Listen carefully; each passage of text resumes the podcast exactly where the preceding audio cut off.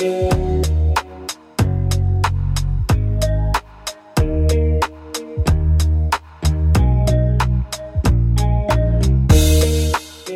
w kolejnym podcaście PokerStrategy.com. W dzisiejszym epizodzie usłyszymy serwis informacyjny przygotowany przez Torka i Morisa. Tym razem gościnnie wystąpi nasza pokerzystka schematyczna. Zaraz potem nasz forumowy psycholog Lech Rumski opowie nam o podejmowaniu decyzji pokerowych, jak i życiowych. Zakończymy wywiadem Fizolofa z pierwszym polskim pokerzystą teamu Full Tilt Poker, Rado. Zapraszam.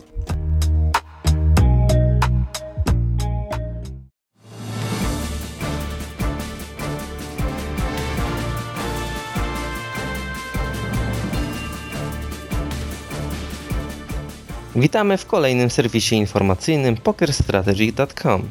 Dziś przygotowaliśmy dla Was Jak zdobyć diamentowe przywileje na zlocie w Poznaniu?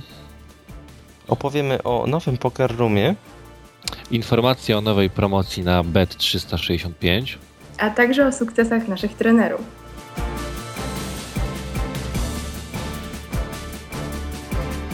Zapraszamy do naszej nowej promocji, w której dwie osoby mogą wygrać diamentowe przywileje na zlocie w Poznaniu.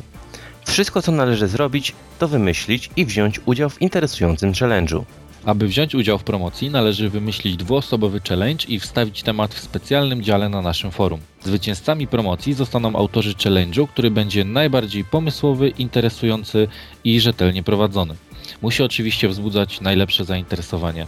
Ostateczny wybór będzie należał do adminów. Dwóch użytkowników, których challenge zostanie uznany za najlepszy, otrzyma nagrodę, jaką będzie diamentowe traktowanie na zlocie w Poznaniu. Życzymy miłej zabawy i ostrej rywalizacji. Niech zwycięży najlepszy.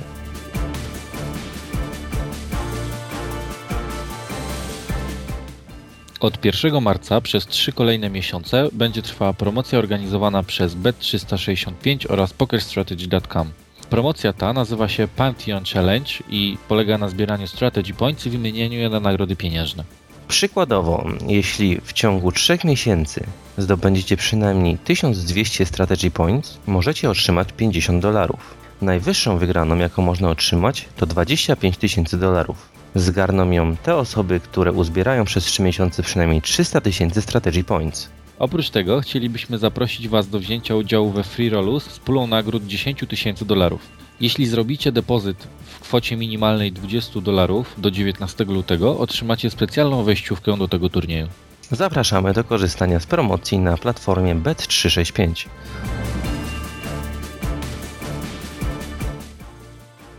Poker Strategy ma przyjemność przedstawić Wam nasz nowy partnerski Poker Room. Do naszej długiej listy dodany został Bodok Poker. Popularny serwis z zakładami sportowymi daje możliwość zasiadania przy stolikach pokerowych z masą zupełnie niedoświadczonych graczy. Dodatkowo możecie cieszyć się z przyzwoitego oprogramowania oferującego solidny interfejs użytkownika oraz miłą dla oka grafikę. Rejestrując się na Bodok Poker poprzez Poker Strategy, możecie skorzystać z bonusu od pierwszej wpłaty w wysokości 100% aż do 1000 dolarów. Dokonując depozytu na Bodok Poker będziecie mieli możliwość skorzystania z free rolla z pulą 10 tysięcy dolarów. W turnieju mogą wziąć udział wyłącznie gracze z kontami na Bodok Poker założonymi poprzez pokerstrategy.com. Serdecznie zapraszamy. Za nami kolejna niedziela i kolejne świetne wyniki trenerów PokerStrategy.com. Swoje turnieje wygrali Gomor, Pyszałek oraz Simon. Łącznie zgarnęli oni ponad 85 tysięcy dolarów. Gomor wziął udział w turnieju No Limit Hold'em w wysokości 109 dolarów na platformie PokerStars. Rywalizacja była ciężka, szczególnie jeśli chodzi o sam heads up, do którego nasz trener przystępował mając zaledwie 2,5 Big Blinda. Niemniej jednak trochę szczęścia oraz bardzo wysokie umiejętności pozwoliły mu przechylić szalę zwycięstwa na swoją korzyść, dzięki czemu zarobił on ponad 44 tysiące dolarów. Niewiele gorzej wypadł Pyszałek, który ostatnio dość często może się pochwalić dobrymi wynikami. Nie inaczej było w tę niedzielę. Nasz trener wziął udział w turnieju Double Deuce z gwarantowaną pulą w wysokości 200 tysięcy dolarów, na starcie którego stanęło aż 10 tysięcy pokerzystów. Nie stanowiło to jednak dla Pyszałka większego problemu i przedrał się on przez tak liczną grupę graczy, zgarniając 31 tysięcy dolarów. Pozostał nam jeszcze Simon, który wziął udział w turnieju NL Hold'em Rebuy z wpisowym o wysokości 33 dolarów na platformie FTP.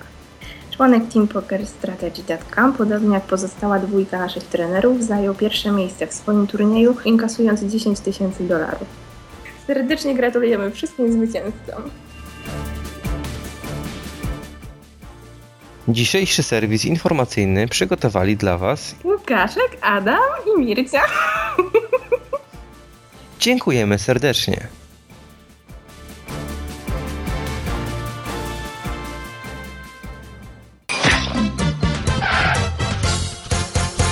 Cześć, witam Was wszystkich bardzo serdecznie. Z tej strony Lech Rumski dla PokerStrategy.com.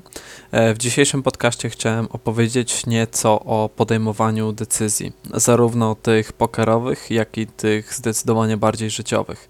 Myślę, że temat jest na pewno ciekawy, na pewno aktualny dla wielu z Was. E, Podejmowanie decyzji na pewno można podzielić na wiele różnych kategorii, na wiele różnych grup. To, na czym ja chciałbym się skupić w tym krótkim podcaście, to decyzje warunkowe i decyzje bezwarunkowe. Za chwilę omówię, na czym te dwa rodzaje decyzji polegają. Otóż decyzje warunkowe są to decyzje, które podejmujemy w jakimś konkretnym, określonym stanie emocjonalnym, ale w innym stanie emocjonalnym już byśmy tych decyzji nie podjęli. Na przykład, ktoś jest ym, strasznie wkurzony i wściekły i w afekcie na przykład uderza kogoś pięścią w twarz i wybija mu kilka zębów. I na drugi dzień może tego żałować, ale już ma na przykład wezwanie na policję.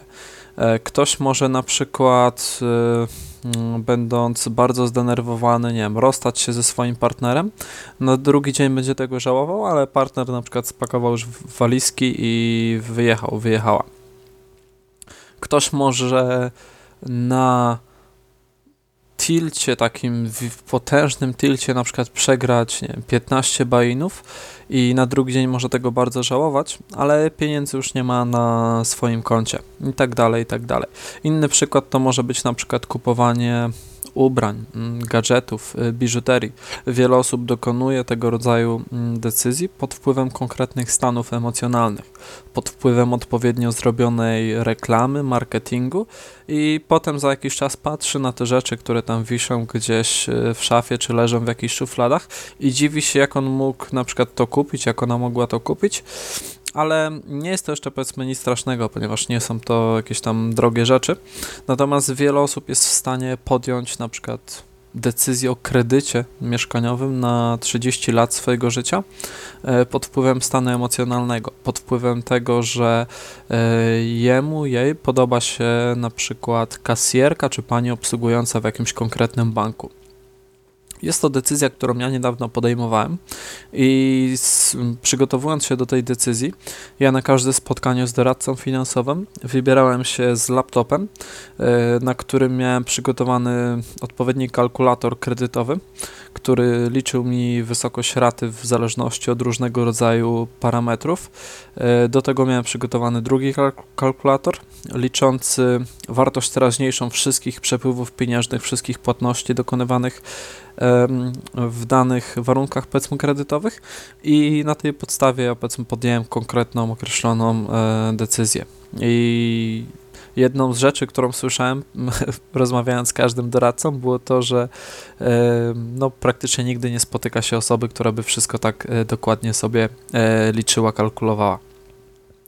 I to jest y, ciekawa rzecz, ponieważ większość osób będzie podejmowała jakąś decyzję, bo ktoś mu coś doradzi, bo ktoś powie, że, że to jest dobre, bo ktoś powie, że to jest dla tej osoby ok, zamiast wziąć samemu za to odpowiedzialność, samemu wszystko sprawdzić, sobie przekalkulować, przeliczyć i tak dalej. E, wiele osób będzie też podejmowało decyzje mm, pokerowe pod wpływem emocji. E, Jest to jeden na przykład z ostatnich tematów e, w dziale Mindset, gdzie ktoś pisze o tym, że jest czasami świadomy tego, że podejmuje, podejmuje złą decyzję, ale mimo tego ją podejmuje i potem jej żałuje. To jest właśnie rodzaj decyzji warunkowej. Decyzja, którą podejmujemy, czy to jest bójka, czy rozstanie, czy tilt, czy kupienie czegoś głupiego, czy mm, zła decyzja pokerowa i jest to decyzja, której na przykład potem żałujemy. I to jest to są wszystko rodzaje decyzji e, warunkowych, uzależnionych od naszego konkretnego stanu emocjonalnego. A drugi rodzaj decyzji to są decyzje bezwarunkowe. Mogę śmiało powiedzieć, że decyzja o wzięciu kredytu jest dla mnie decyzją bezwarunkową, ponieważ jest to decyzja, z której ja będę dumny, zadowolony nawet za jakiś czas od teraz. Ja wiem, że w obecnych warunkach rynkowych, przy obecnych ofertach banków, ja podjąłem absolutnie najlepszą możliwą e, decyzję, wziąwszy pod uwagę powiedzmy wszystkie czynniki, które, które są dla mnie ważne, na których mi zależy. Inna mm, sytuacja, na przykład robimy na ternie call, który jest EV+.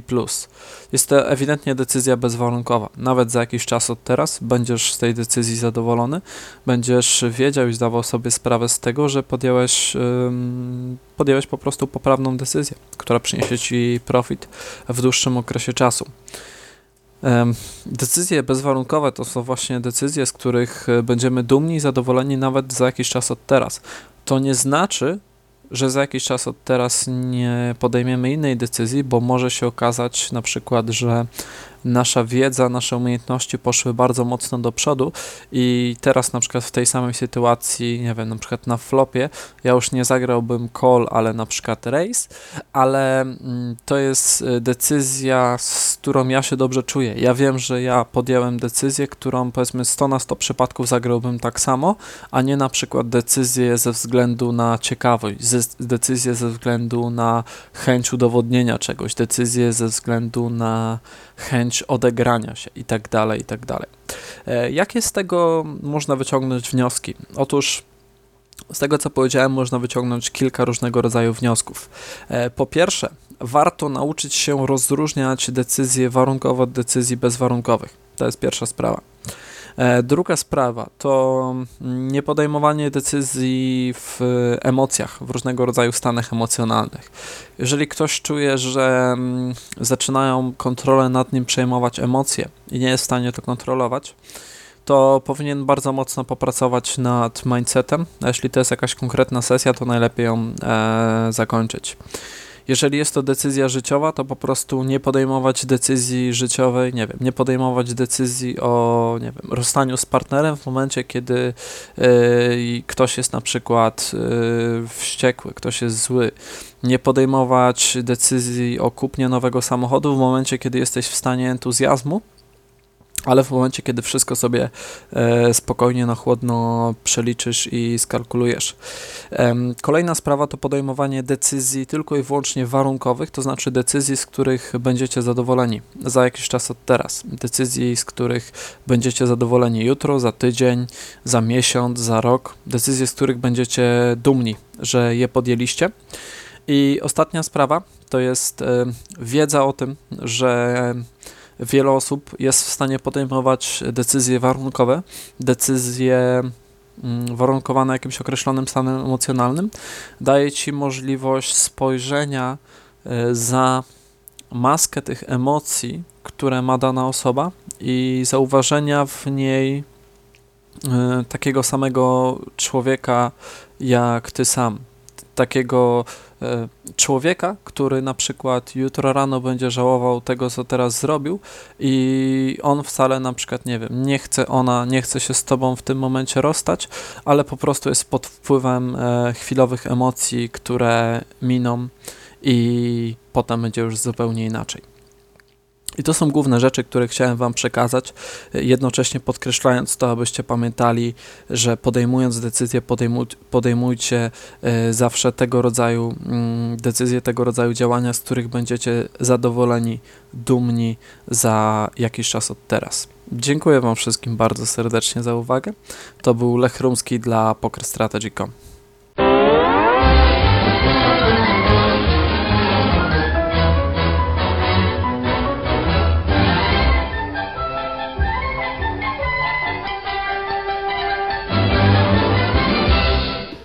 Witam serdecznie z tej strony Fizolów dla PokerStrategy.com e, Kolejny wywiad dla nasze, do naszego podcastu. Dzisiaj udało mi się ściągnąć kogoś, kto nie jest członkiem naszej społeczności, ale jest to persona niezwykle znana w polskim pokerze i jestem z siebie dumny, że jestem jego znajomym poniekąd. Chociaż no nawiasem wywiad już od tygodnia, Bah, od dwóch, trzech tygodni to dopiero teraz udało mi się go złapać i powiedzmy sobie za uszy przyciągnąć do mikrofonu. E, moim gościem jest najnowszy członek e, grupy Full Tilta, Rado. Witam cię serdecznie. Witaj, pozdrawiam. Poker Strategy. Z Warszawy. Jakbym tam mieszkał, to bym cię wytargał za te uszy, no ale dobra. e, zmieniłeś upodobania Poker Roomu z Poker Stars na, e, na Full Tilta. Od razu w grubej rury zacznę od tego pytania. Tak, zmieniłem, zmieniłem i bardzo dobrze zrobiłem. E, Jestem bardzo zadowolony. E, W ogóle uważam, że Full Tilt już jest w ogóle jest, jest dużo ciekawszy niż Poker Stars i trochę mi się też ten Poker Stars przez te lata przejadł. Gdzieś uważam, uważam dzisiaj, że no tak naprawdę on nie oferuje nic wielkiego dla, dla prawdziwych graczy. To znaczy, to jest taka, jakby- znaczy gra na Poker Stars jest oczywiście bardzo fajna, można tam dużo zrobić pieniędzy, nie mam nic przeciwko temu. Prawdopodobnie gdyby nie fantastyczna oferta i fantastyczni ludzie z Full Tilta, bym e, grał tam dalej. E, Natomiast to jest e, dzisiejszy Poker Stars, to się zmienił w takie bezmyślne klikanie myszą. Jeżeli chce się tam osiągać duże sukcesy, robić statusy, to trzeba po prostu się nauczyć być tak zwanym breakback pro i po prostu zasuwać na albo get shorta cache, albo get te sity. Jak akurat jeszcze wygrywałem na tych sitach, nie wiem jak to robiłem, ale myślę, że w tym roku e, wygrywanie na turniejach sit and go na wyższych stawkach już jest niemożliwe. Na Poker Stars. To jest po prostu przesada, tam jest za dużo graczy. E, Myślę, że oni trochę przesadzili też ze swoimi ofertami, gdyż już dzisiaj ciężko tam znaleźć turnieje w- sit and go, których nie ma, które nie są wypchane samymi supernowymi elity i supernowymi zwykłymi. Okazjonalnie zdarzy się jakiś fisz. Jeden z najbardziej znanych graczy sit and go na świecie, AZ ten Tracker, skończył rok na minus, a to już dla mnie jest tragedia, bo to fantastyczny zawodnik. Nie wiem jak to możliwe, po prostu pokazuje, że to zapchał się trochę ten Poker Stars uważam. No ale to nie będę już takim, tak na nich wrzucał, wystarczy. Czyli myślisz, że jednak Poker Stars i te liczby, które oni pokazują i trafik, który mają i wielkość tego Poker Roomu to jest tylko sprawa niskich limitów? Tak mi się wydaje. Znaczy, nawet nie musimy się tak jest na pewno. Poker Stars ma strasznie rozbudowaną grę na playmany. Tam po prostu grają dziesiątki tysięcy ludzi często. Tak samo gra na tych najniższych stawkach, gdzie tam grają ludzie po, po centie, po dwa. I to jest dobre, to ja nie mówię, że to jest, nic złe, że to jest coś złego. Wolałbym, znaczy dobrze by było, żeby wszystkie pokery miały tak rozbudowane te low, no, mikrostawki. Niemniej cały ten, e, duża część tego trafiku właśnie bierze się stamtąd, na wyższych stawkach. No, wcale, to wcale nie tych ludzi nie jest tak dużo. Oczywiście to jest lider rynku, tam jest najwięcej graczy. Natomiast e, ja trochę nawet się obawiałem, chociaż sprawdzałem bardzo długo full tilta, nie, nie przyszedłem tam, e, nie wiem, dnia na dzień. I na przykład dzisiaj bez problemu otwieram właśnie taką ilość stołów, na jakiej czuję się najlepiej i powiedzmy praktycznie przez 20 godzin w ciągu dnia można grać na bardzo dobrym trafiku. Wyjątkiem są godziny od 10 do 14, przynajmniej w moim, do 13, 14, gdzie trochę jest mniej ludzi, ale o tej porze nikt żaden pokaże, wszyscy pokaże śpią, więc y, zresztą, jeszcze powiedziawszy na Starsach, te, o tej porze też nigdy nie grałem, bo niezbyt. Yy, starasz się siebie przekonać, czy, czy mnie przekonać, że Full Tilt jest lepszy? Ja już się przekonałem. Ale no pytanie, wiesz, no, jeżeli mnie zapytasz, y, gdzie jest więcej ludzi i tak dalej, gdzie większa być może szansa, nie wiem, że znajdziesz jakiś okazjonalny fisz, no nie wiem, być może, być może Starsy, ale uważam, że na Full Tilcie jest więcej ludzi grających po prostu, więcej takich fiszów jakby grających z większym bankrolem. Zauważ, mają, mają też dobrze rozbudowane high stakesy, prawda? To będzie e, znaczyło, że masz więcej, no w ogóle więcej osób grających, jakby bardziej rozbudowana jest gra w górę. To jest dość istotne, bo można iść, nie wiem, można iść wyżej, prawda? Lepsi gracze często przychodzą wyżej i no tak mi się przynajmniej wydaje, no nie nie chcę tu za bardzo fantaz- fantazjować. No właśnie, bo tak trochę już chyba polecieliśmy, ale wygląda na to, że na Poker Stars po prostu zrobiła się taka granica, która nie jest przekraczana przez ludzi takich no, normalniejszych, tylko powiedzmy sobie za tą granicą grają już sami profesjonaliści i ciężko jest tam cokolwiek ugrać i cokolwiek wbić. I oni się tak między sobą po prostu wymieniają tylko tą gotówką, karmiąc Tak. jeszcze Poker Stars rejkiem, tak? Tak, a punkty lecą. Y, Jeszcze chciałem zauważyć ten straszny system y, starsowy. Ja tego nie doceniałem, nie widziałem tego przez, przez lata. Dopiero na samym szczycie zauważyłem, jaka to jest wielka pułapka dla gracza, cały system statusów na starcie. No wyobraźmy sobie taką pracę, że człowiek pracuje powiedzmy 8 godzin dziennie, ma urlop i tak dalej, weekendy wolne, ale szef przychodzi i mówi człowieku, pracuj nie 8, a 12 godzin, pozbądź, pozbądź się urlopu i jak tak cały rok przepracujesz, to w następnym roku dam ci podwyżkę. I będzie trwała tak długo, aż będziesz dalej tak zasuwał. I tak działa, tak działa ten system statusów na Starsach. Yy, Wpędza ludzi często właśnie psychologiczną pułapkę i potem ciężko jest odejść. Człowiek sp- spędza mnóstwo czasu, żeby uzyskać jakiś status, potem nie chce go oddać, siedzi, siedzi, siedzi. W pewnym momencie to się zmienia w bezmyślne tłuczenie rejku. No i tak się właśnie, dlatego na przykład uważam, że na Starsach nigdy nie wyrośnie wielcy gracze Keszowi, bo mnóstwo ludzi po prostu się uwikłało właśnie w to bezmyślne tłuczenie punktów i, i rejku i tak dalej. Oczywiście Poker Stars jest bardzo zadowolony. Pieniądze E, idą. Ty byłeś jednym ze szczęśliwych posiadaczy i bardzo niewielu graczy w Polsce, którzy mieli status Supernowa i Light. Znaczy Przecież. jestem dalej posiadaczem tego statusu. A, jesteś dalej, no tak, no bo to Tak, nie- ale wygaśnie 31 marca 2011 roku, gdyż nie gram na Starsach, bo mi się już e, znudziły definityw, definitywnie. Aha, no ale teraz to już chyba nie możesz, prawda? Nawet, czy możesz jeszcze? Nie, nie, mogę, mogę. To szczerze, powiedziawszy, tyle głupot y, na mój temat, ile ja przeczytałem ostatnio, to y, że jakobym nie mógł grać na Starsach, czy nie mógł grać w ich turniejach, to wszystko nieprawda, mogę go sobie grać, gdzie mi się podoba. Aczkolwiek tam po prostu nie gram, bo mi się to nie, nie, nie chcę mi się tam grać po prostu. Dziękuję bardzo, nie chcę mi się tam grać. Może zagram jakiś Sunday Million im czasami coś, ale no niezbyt jestem. Po prostu tam nie gram, ale jakbym chciał, to mogę.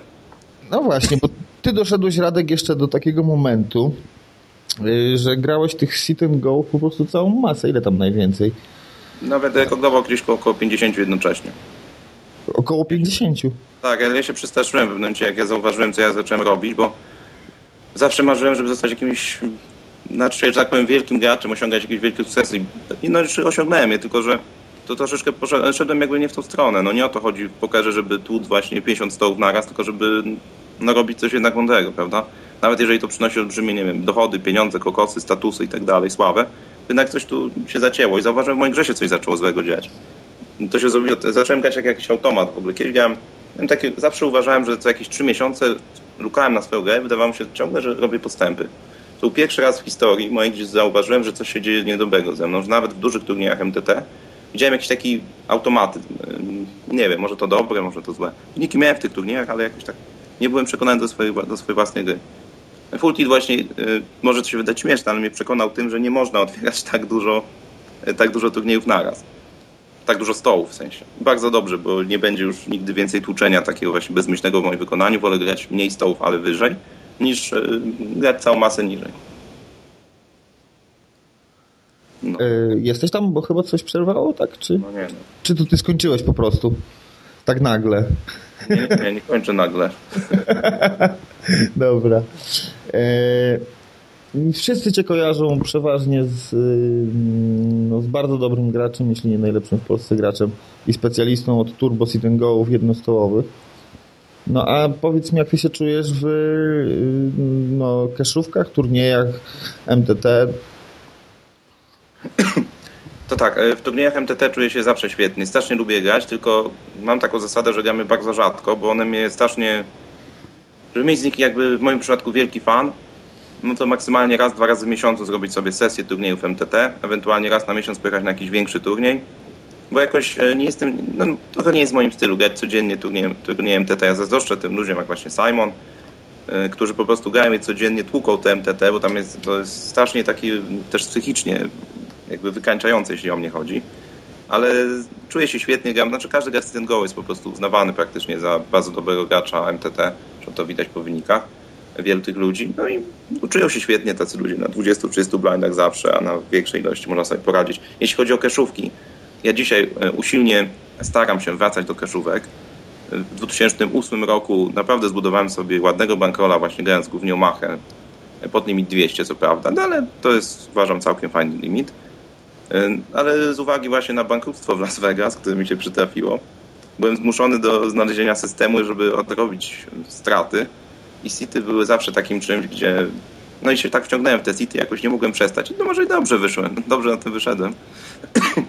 Natomiast e, do kaszówek dzisiaj chcę wracać. Na przykład e, regularnie zamierzam pojawiać się u Borysa 313 e, w Manchesterze. Zresztą lecę niego niedługo pod, podglądać, jak gra chyba najlepszy polski high-stakesowiec w Omaha. No, chociaż ostatnio zajczył parę słabych dni, po 50 tysięcy dolarów. Pieprzył, ale co to dla niego? Poradzi sobie. Jeśli chodzi o kaszówki, no Cieszę się bardzo, że nie muszę dzisiaj wyrabiać żadnych punktów, żadnych statusów, mogę grać to, co mi się podoba każdego dnia, to jest bardzo fajne. Że się uwolniłem jak gdyby od tego, od tych statusów pokerstarsowych. Nic im nie ujmując, ale to jest bardzo przyjemne, takie miłe uczucie. No to tak jakbyś ciężar jakiś taki zrzucił z siebie. Tak, dokładnie tak. To jest tak jak ja to y, w pewnym momencie stwierdziłem, ja mam na tym PokerStars po prostu związane ręce tym statusem. Oczywiście to jest fajna rzecz, idzie się na turniej, ludzie gratulują, pytają, prawda? Jakaś słaba, o proszę bardzo, wywiady. to jest oczywiście bardzo fajne, tylko że człowiek zdaje sobie sprawę, że cholera jasna, ja muszę siedzieć i grać tam dzień w dzień, żeby to utrzymać. Jak przestanę grać, to mi to zabiorą i stracę wszystko i tak naprawdę człowiek jest tak, wpada w taką maszynę tego statusu i to... No i dzisiaj się czuję naprawdę świetnie, naprawdę czuję świetnie, że nie muszę w tym już siedzieć, ale to też taka przestroga właśnie dla słuchaczy. Przyjrzyjcie się uważnie temu systemowi, uważajcie na to, co chcecie. Czy przypadkiem to, czego chce, nie najgorsze będzie właśnie osiągnięcie tego, co chcecie osiągnąć. To chcę osiąg- Widziałem wielu ludzi, walczą cały rok o status supernowa, cieszą się jak dzieci, tak jak ja się cieszyłem też. I niby wszystko jest fajnie, tylko uważajcie, bo 1 stycznia trzeba będzie znowu zasuwać i znowu być przywiązany do kompa i tak do końca życia. No właśnie, bo to tak wszyscy sobie, e, sobie ciebie kojarzą jako takiego wielkiego gwiazdora. Ty jesteś bardzo medialną osobą, jakby na to nie patrzeć. Ja cię pierwszy raz poznałem chyba na Hesopie w Harachowie. Pamiętam. No, później zaliczyliśmy Barcelonę, Pragę i tak dalej. Trochę się tam... Było dużo zabawy. No, no zabawy było i tak dalej, ale... Um, Ludzie kojarzą się z takim statusem gwiazdy, natomiast ty zaliczyłeś porządny bankrut w Vegas. Powiedz coś o tym. Tak, to był 2008. Ja, ja zaliczyłem dwa takie ładne bankructwa. W 2008 oba. No głównie z powodu. No myślę, miałem fantastyczny początek, wygrałem mnóstwo turniejów live. Wtedy wygrałem też jeden turniej w Anglii. Wygrałem do niego jakąś satelitę, potem. Zresztą to długa, długa historia. Trochę się nabudowałem na kaszówkach i stwierdziłem, no co tam, tyle wygrałem turniejów, to jadę do Las Vegas na Wsopa. Nie miałem kompletnie na to bankrola.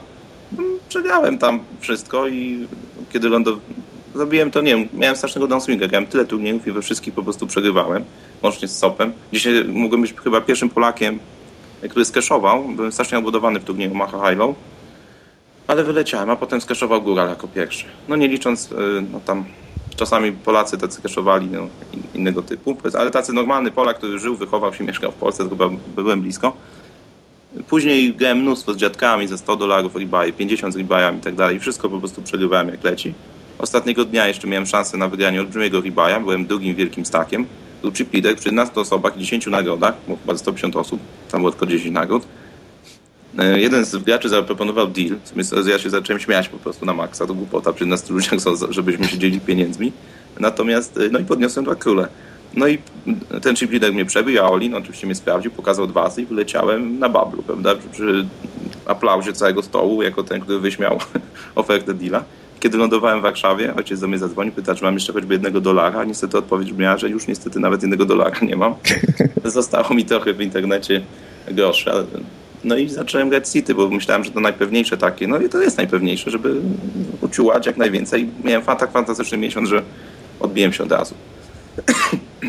No i co, odbiłeś się i, i, później już nie było tego typu akcji?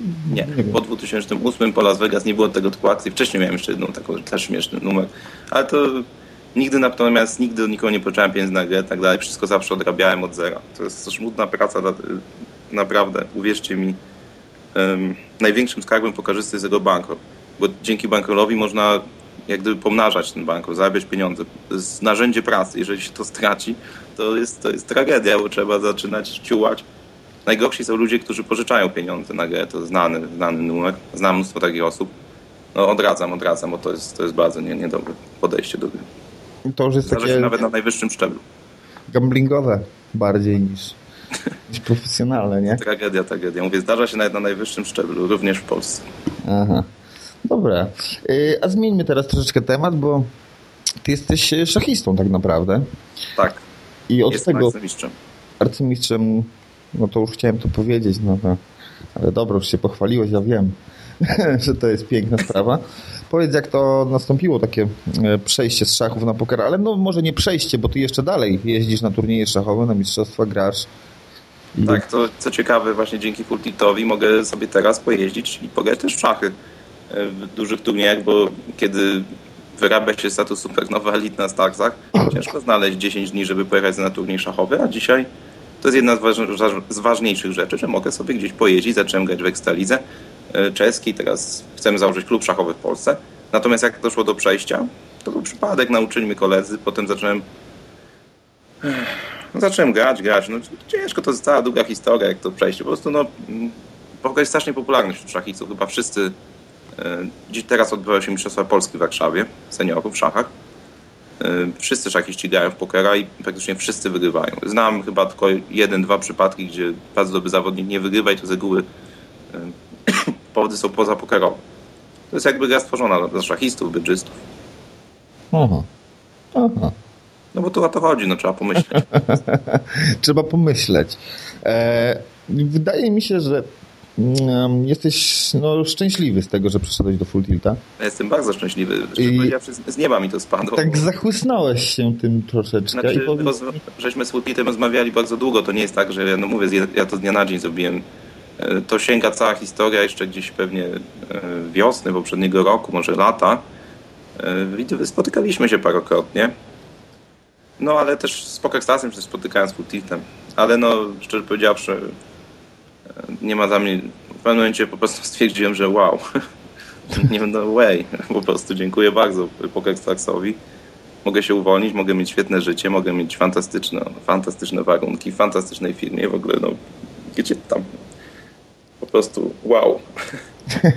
No właśnie, i teraz powiedz mi, czy, co dalej, nie? No bo e, tak jakby no, przekroczyłeś jakiś kolejny próg, masz teraz mnóstwo czasu dla siebie, oprócz tego, że no, oczywiście musisz grać w pokera, żeby zarabiać kasę i to jesteś Dokładnie. tego świadomy. Em, ale co dalej, nie? Bardzo bym chciał e, zostać dobrym graczem cashowym, zresztą cały czas nad tym pracuję. Jednocześnie mm, z takich ciekawostek chciałbym pobić City Super Turbo na Ultilcie i grać tam na, na wszystkich najwyższych stawkach.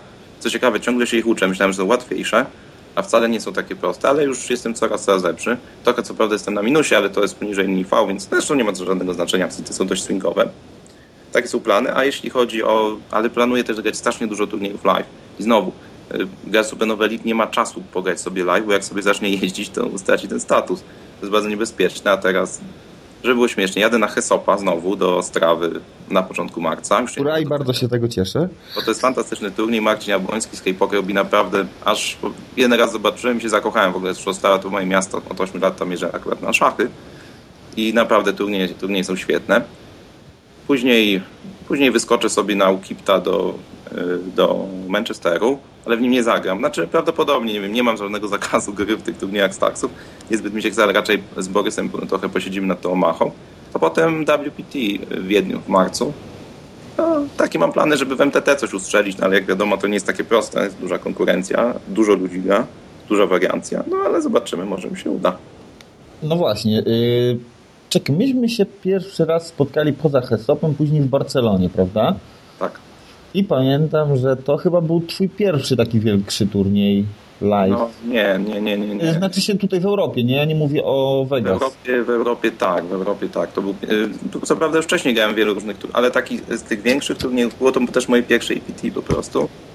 No i od razu fantastycznie poszło, choć mogło być lepiej. No właśnie, ja pamiętam drugi dzień, kiedy miał bubble pęknąć i ty mi mówisz tak, cholera jasna, albo się podwoję, albo odpadnę na początku dnia. cały czas lawirowałeś na szorcie i mówisz, ja mówię ci, no to kurde, cały czas na krawędzi. A ty mi wtedy powiedziałeś takie coś, stary, to jest kurde moja strefa i ja się tutaj czuję najlepiej. Tak, ja uwielbiam po prostu granie na e, Shockstaku, na 20-30 blindach. Po prostu mam takie jakieś przeświadczenie, przeczucie, że po prostu nie popełnię tam nigdy błędu, czyli to jest jakby takie, nie wiem jak to nazwać, no strasznie miłe uczucie, że człowiek wie, że jest w swoim jak gdyby żywiole, że tu się nie myli, że tutaj, nawet jeżeli coś się stanie, odpadnę z turnieju, jak najbardziej, mogę się podwoić, mogę odpaść wszystko, ale robię wszystko dobrze. Trochę mniej pewnie się czuję właśnie na 100, na 200 BB, na początku, znaczy nawet na 200 BB, czy 300 nawet, chyba, tak jak się zaczyna IPT, E, bo to jest jak gdyby rewir graczy cashowych, takich prawdziwych graczy cashowych. E, No i nie ukrywam, że to, że na przykład w Barcelonie ja po prostu zaspałem celo, trochę celowo, przyszedłem później. Mówię, co się będę tłukł na tym, na tym dipie, jak to nie jest moja, moja zabawa. Z kolei w Pradze sobie spacerowałem i się witałem z ludźmi na tych pierwszych levelach. No a na tych właśnie, kiedy zostaje tak mało, to, to się czujesz naprawdę świetnie. Choć oczywiście każdy się zawsze może pomylić, ale uważam, że jeżeli się pomylę, to minimalnie. Tak, wtedy pamiętam w Barcelonie miałeś jedno rozdanie kluczowe z Kevinem McPhee. Kiedy się Tak, i wtedy wzięto cię do stolika finałowego. E, do, pu, nie finałowego, przepraszam, telewizyjnego. Tak. Z Roberto Romanello, który prowadził wtedy fantastyczną dyskusję. Coś świetny koleś. Tak się cieszyłem, jak on wygrał w Pradze, po prostu złoty człowiek. Zresztą miałem okazję wielokrotnie porozmawiać i tam, i w Pradze. No super, super. Ale rozdanie właśnie tamto e, w drugim dniu z tym Kevinem było, to był w ogóle strasznie śmieszny stolik. Już cztery razy z rzędu grałem All-in, mając jakoś 13, 15, 17, 19, no jakoś tak, nie pamiętam dokładnie. Tak, Znaczy praktycznie z rzędu, z małymi przerwami, non-stop All-in. I największy fisz na stole zaczął się mnie wyśmiewać po prostu. Mówi, że co to w ogóle jest, nie? No. E, Że ten Poker Stars znaczek, czy tam jakąś e, bluzę, czy coś takiego, że sobie kupiłem to w sklepie pewnie, prawda, że nic, że nie, że nie umiem grać. Ale zacząłem śmiać i mówię, że e, tak, gram all-in, bo po prostu nie umiem za dobrze rozgrywać, więc e, gram za wszystko, bo liczę na szczęście. Się też, żebym tak uderzyć idiotę. się śmiali właśnie wtedy powiedział ten e, Kevin McPhee powiedział do komentatora, usłyszałem, bo to powiedział za moimi plecami, powiedział this guy from Poland is terrible. No nie, wtedy się nie... Myślę, trochę może przesadziłem z tym właśnie, z tym mm, takim udawaniem idioty, ale kara go spotkała. Dostał bedbita za karę, za takie teksty. No. Tak, tak, pamiętam. As-7 na Asdama chyba to było, tak? A z 5 suited na... A, As-5. No. No, i piątka Piąteczka już in the window była. na flopie. Pamiętam też, jak odpadałeś z tego turnieju. i to Tak, to fantastyczna ręka. To będę ją zawsze pamiętał. No, szkoda, że się że tak się dziś śmiesznie stało, prawda? E, Walety na damy na Azdama, kiedy, kiedy walet po prostu No pojawia się w window, w window i ostatnia, ostatnia dama zostaje i ta dama spada. No ale cóż, no, e, nie ma co narzekać. E, Mogłem odpaść wcześniej w tym rozdaniu właśnie z tym e, Wygrałem, miałem 32% tylko. No cóż, no, żeby wygrywać takie turnieje trzeba mieć tyle szczęścia co Góral, prawda, który wygrywa po 10 flipów, tam dama 9 nas i tak dalej. I to, I to ja nikogo nie krytykuję, bo jest świetnym graczem, który gra bardzo dużo i to jest najlepsza recepta zresztą na zwycięstwa, grać bardzo dużo, bo żeby się w końcu trafi na turniej, gdzie się ma kupę fuksa. Czyli myślisz, że jednak granie turniejów oprócz tego, że jest się dobrym, bo można być dobrym i nic nie wygrywać, to też no, trzeba mieć po prostu jeden taki strzał, że musisz mieć kupę fuksa i... Tak, trzeba grać świetnie i mieć kupę fuksa, to jest recepta. Ale taka jest prawda, to ja nie żartuję, taka jest prawda. Zapytajcie Górala, naprawdę. Góral powie, że trzeba grać świetnie, tak, bo on gra, uważam, bardzo, bardzo dobrze. No i mieć od cholery szczęście. No chyba może się uda kiedyś, dlatego chcę bardzo dużo zacząć grać live'ów, takich większych live'ów. No kto wie, może mi się kiedyś trafi.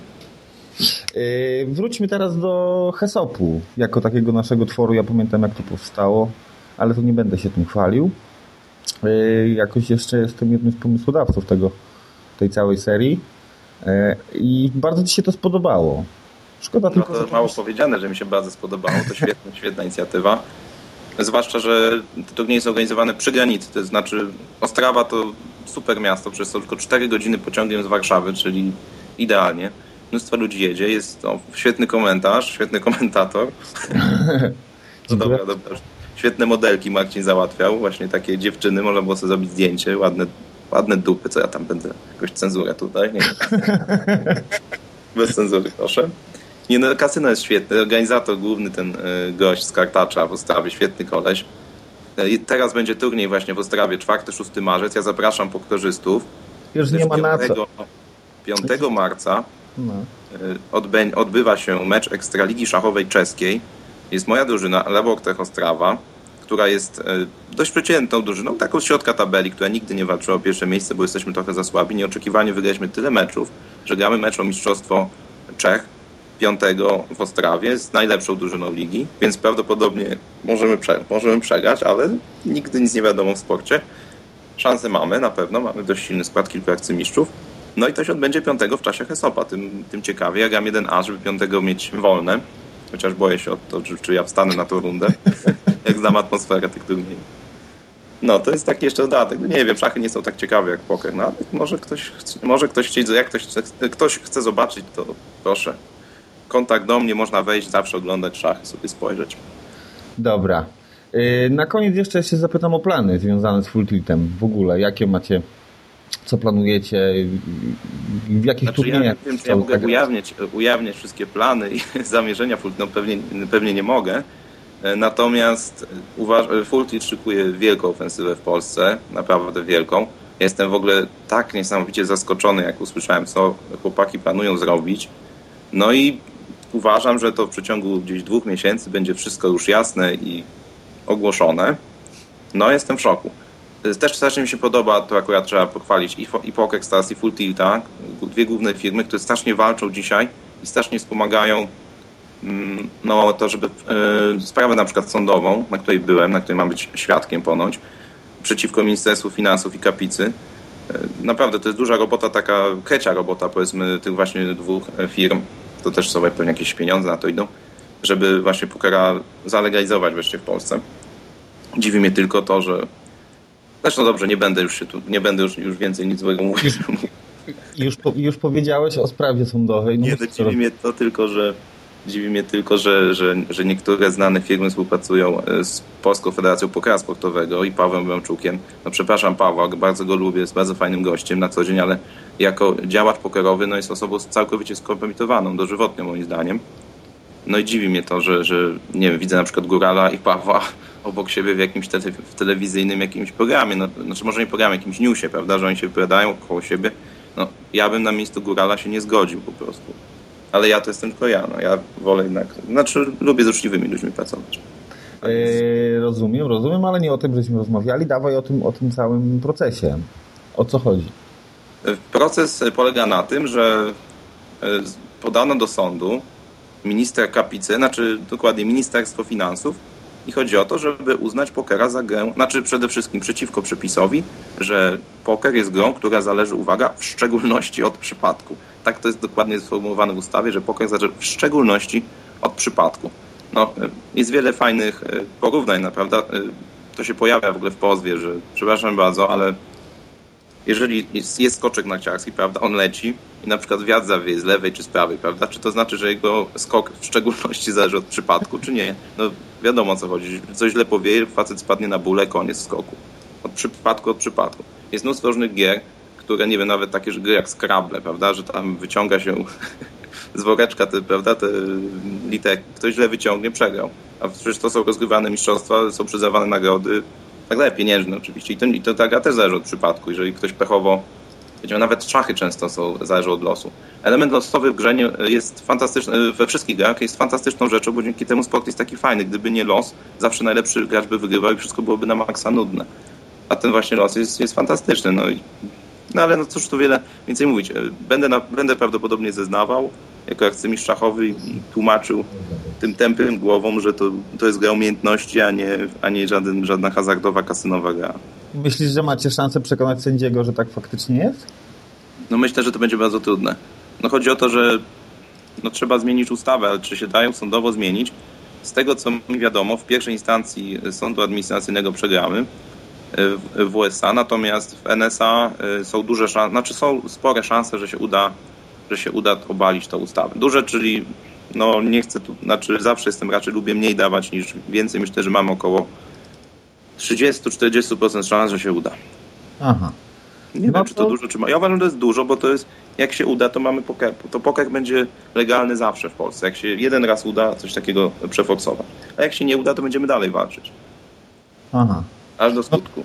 Nie wiem, czy zauważyłeś, ile w telewizji się ostatnio pojawiło różnych spotów, różnych takich newsów. Jack Daniels tam się nawet pojawił. Mój ulubieniec Jack Daniels. Aha. E, śmiano się z kapicy właśnie, po- pokazywano te przykłady ze skoczkami, prawda, z Małyszem, a co z Kubicą, prawda, że jeżeli, jeżeli on jedzie jakiś inny, przecież też jest element losowy, ktoś po prostu się poślizgnie jakiś inny samochód, znaczy nie wiem, ktoś źle pokręci kierownicą, wyjedzie mu w, nie wiem, w bolid i co, i, i wyścig się kończy, prawda, też przypadek, wszędzie jest tak naprawdę przypadek, śmieją się, śmieją się z, kap, e, z kapicy, no, zobaczymy, zobaczymy. Dobra. Yy, tym optymistycznym akcentem kończymy wywiad. Jeszcze raz gratuluję Ci e, Towarzystwa Full Tilt Poker. Dziękuję bardzo. raz e, no, powiem Ci, że czekamy na Twoje no, duże sukcesy, nie? bo jesteś no, niesamowitym, No ja też czekam, wszyscy czekają. niesamowitym człowiekiem, bardzo medialnym, nie ukrywasz się przed innymi, tak jak to No właśnie, to mnie dziwi, że wielu, wielu znanych polskich graczy się w ogóle ukrywa kompletnie. Chłopaki się pochowali. Nie wiem dlaczego, nie wiem, boją się. No właśnie, ale czym to jest spowodowane, jak myślisz? No może się po prostu nie chce im. Ja wielu, dziwi mi, że wielu ludzi tak znika w ogóle, znaczy nie znika, są świetni gracze, wiem, że mają świetne wyniki, a się tam chowają, siedzą. Ja się nie, nie chowam. Bardzo nie wiem, czy to jest powodowane, nie wiem. Myślę, że może lenistwem. Bardzo mnie to cieszy. Y, stawiam, stawiam piwo w Ostrawie. Nie będziemy mówić o grubszych akcjach. To jeszcze raz dzięki Ci serdecznie za rozmowę. Pozdrawiam, pozdrawiam Pokestaty. Trzymaj się, cześć, pa, pa, pa, pa, pa, pa, pa. pa.